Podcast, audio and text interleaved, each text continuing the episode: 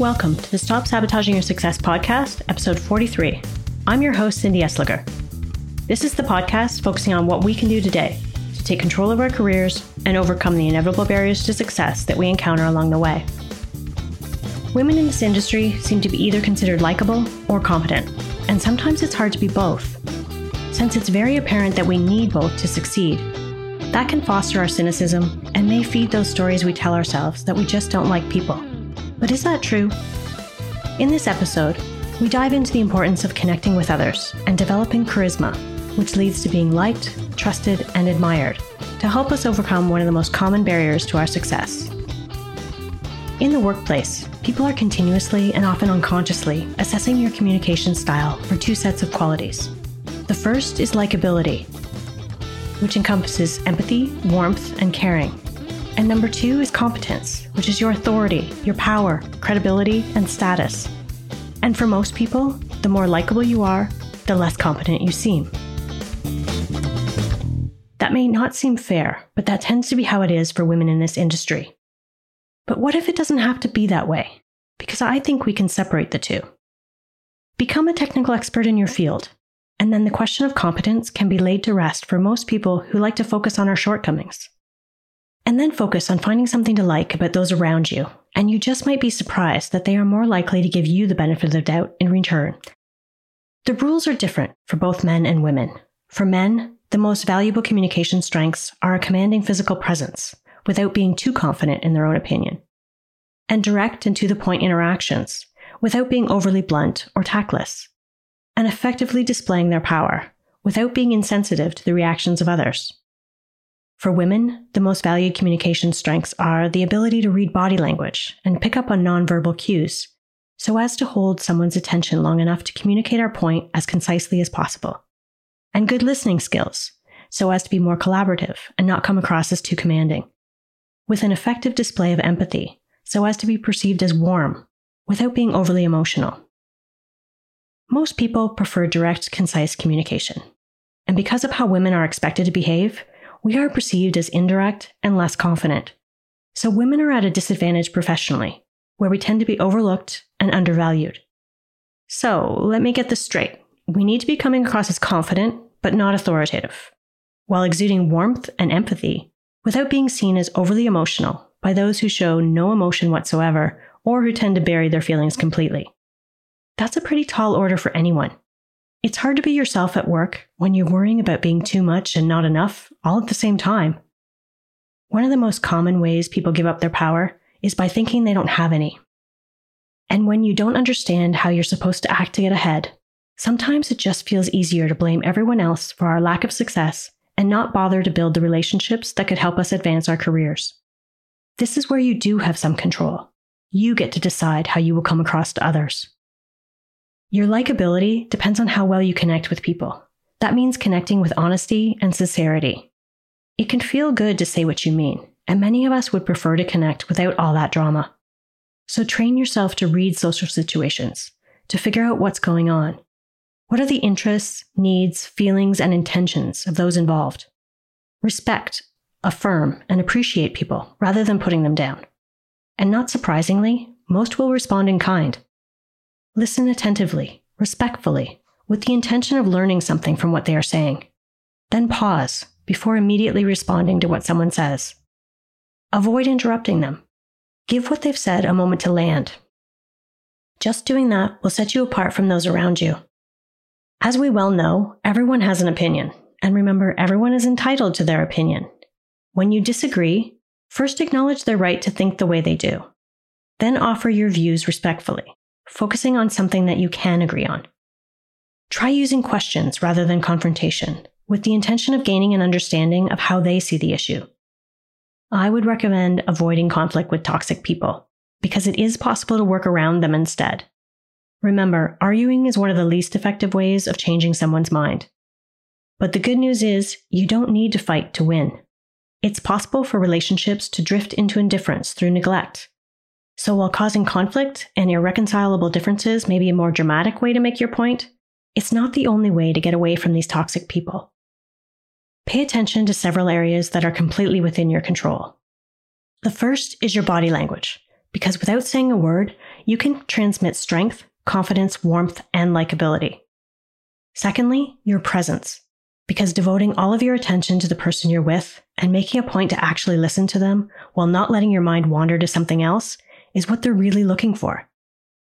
And third, your emotional intelligence, which is what we're good at, because being aware of your own emotions, as well as the emotions of those around you, and having empathy, can enhance your ability to stay cool under pressure and understand other people's perspectives, which leads to greater connection. Here are a few things that you can do to better connect with others. Try helping them, because spending your time and energy helping others when you can creates an environment of positive energy that others are naturally drawn to. Build your self confidence because developing the knowledge and skills you need to do your job effectively and then sharing that expertise with those around you can keep any question of your competence at bay. Be assertive because communicating your wants and needs while still respecting theirs allows you to possibly look for some alignment between the two. And finally, maintain a positive outlook because by accentuating the positive, you are more likely to gain the benefit of the doubt in return. Wouldn't it be great if people listened when you talked? And wouldn't it be amazing if people supported your ideas? Developing charisma increases your influence in the workplace. Charisma leads to being liked, trusted, and admired. Everyone wants to be around a charismatic person. We want to be part of whatever team they're on. Many believe that you're either born with it or you're not. But this isn't the case. We can all become more charismatic because charisma is a collection of traits and behaviors that make you appeal to other people by being engaging, likable, trustworthy, assertive, confident, inspiring, and warm. It can be a bit magical when it all comes together. To have that innate grace about you that often stops people in their tracks, where people want to work with you, they are drawn to your ideas, they are more likely to trust your opinion and be influenced to adopt your perspective for themselves. It's great to be charismatic in business, even if you're not in a leadership role, because charisma is a form of power which uses the influence that you have with other people who like and respect you. But, as with most things, charisma can be misused to manipulate others into doing something that's against their best interests. But we're going to focus on using our powers for good. It's that mix of traits and behaviors that turn you into a magnetic, engaging personality, and we can learn and adopt these traits as our own. It takes time and effort to develop charisma, so look at it like your personal journey the more energy we put into finding something likable about the people around us, the more we will convince ourselves that while there are toxic people out there, we're not painting everyone with the same brush. So, what happens when we tell ourselves that we don't like people? And what might we do instead of declaring that people aren't worth our time? I'm guilty of this. When I say I don't like people, generally I'm referring to all people, not just that coworker that I definitely don't like or trust. I'm therefore writing off all or a whole group of people in my mind when I say that they get on my nerves or that I can't stand them. But these statements are just thoughts. They happen to be the thoughts that I had been replaying in my mind so often that I began to believe that they were true. Because words have power, not only because they are a reflection of our thinking, but saying those words often enough has a way of bringing more evidence to support them into our lives. We know that it's our thinking that creates our feelings, which then drive us to do something or to do nothing at all. And then that produces a result. If we don't like people, then the actions we take tend to be to physically avoid any interaction with them and to not speak to them when we see them, and to have that look on our face that says, in no uncertain terms, do not speak to me. I don't want to be bothered. But it's just a wall that we've created to protect our feelings. If you were able to go back to that moment when you first decided that you didn't like people very likely, it came about as a response to experiencing an unwanted emotion. The circumstances that triggered this thought may have only happened once, or maybe it was an ongoing thing that happened over and over. Then, based on the accumulation of those experiences, it has led you to thinking that you don't like people, and you began to build a story around that. Maybe it was someone you trusted who betrayed that trust, and then you told yourself that you'd never let that happen again. So you decided in that moment that all people were cut off because you didn't want to feel that kind of pain again. Maybe it was that time you were passed over for a well deserved promotion or raise. Or maybe that time someone at work told you how surprised they were at how articulate you could be. Or they said something to you that was inappropriate or passive aggressive. Whatever it was for you, there came a point in your life where, based on that experience, you walked away with the thought that you no longer like people in general And then you bought into the story that you've been telling yourself for years that people aren't worth your time. Then imagine yourself walking into work in the morning with that look on your face. Maybe you've been trying to convince yourself and everyone around you that you're just not a morning person. And so what? Am I supposed to walk around smiling all the time? But when you are happy on the inside, that happiness exudes through you and you can't contain it. So having that look on your face does not leave anyone with the impression that you're happy. You may not understand how you got to this place, because at least in my case, it's been a long time since I was dumb enough to trust people. These are the thoughts I used to tell myself, and then I wondered why I was so annoyed with and irritated by everyone around me. Some of them even had the audacity to ask me why I was looking so angry with the intent of wanting to make sure that everything was okay with me. I'd been carrying around the anger for such a long time. That frustration and disappointment were impacting how I was showing up, whether I had intended for it to be obvious or not. What I didn't realize was that I just kept those emotions buried, not wanting to deal with it. But emotions are like waves, they are meant to flow through you. And instead of allowing that process to happen, I kept those emotions trapped inside my body, Showing emotion at work was not a safe thing to do. It was seen as a form of weakness. So I learned to stuff them down as a coping mechanism for survival in what I had decided was a hostile environment I had to work in every day. But our bodies aren't designed to hold those emotions inside. At some point, we unconsciously start to behave or act out based on those feelings that we've trapped inside our bodies. For those of you who have raised a teenager or two, as I have, they tend to go through a phase of acting out and it's kind of like that. When you ask them why, they respond with, I don't know. And as adults, we get frustrated by this. But really, they are just reacting to the emotions going on inside them because they don't know how to process them. Because, like us, no one has taught them. These trapped emotions then begin to negatively affect our health. All of the negativity we've internalized with these emotions starts sending up flares and warning signals, but we choose to ignore these signs that something's got to give. We keep going until at some point we decide we can't do it any longer. It took me a long time to come to the realization that it was me who had to change my thinking and my mindset, perhaps way too long. It required courage to face that what was happening was not what I wanted for myself. I wasn't proving anything to anyone by continuing along this path. I had to start putting myself and my well being first. It's important to take the time to process your emotions and know that it's okay. The longer you avoid them, the more you increase your own suffering and the longer it will take for you to feel better.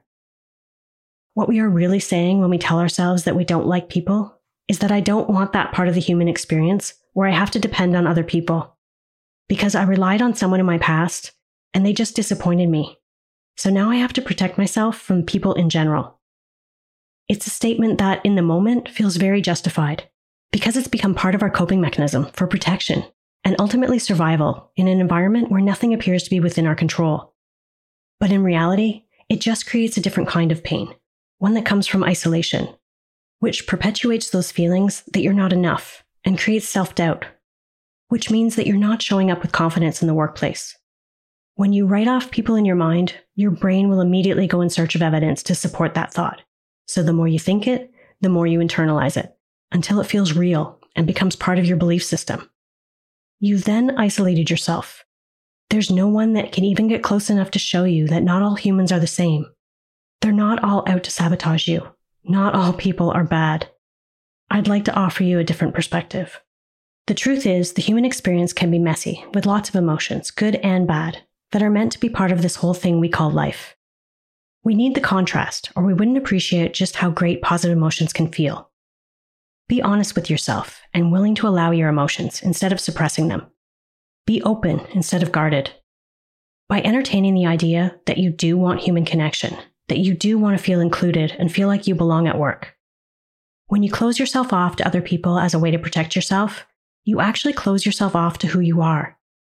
It's time to move forward from this place, and that requires some self reflection and having compassion for yourself to decide whether the results that you're creating by not wanting to deal with people are the results that you actually want. So look at your actions. Could it be that you are the one separating yourself from others and blaming them for excluding you? Ask yourself do you want to keep believing the thought that I don't like people? Is it serving you? Really? If I had to guess, it isn't having the effect you wanted at all.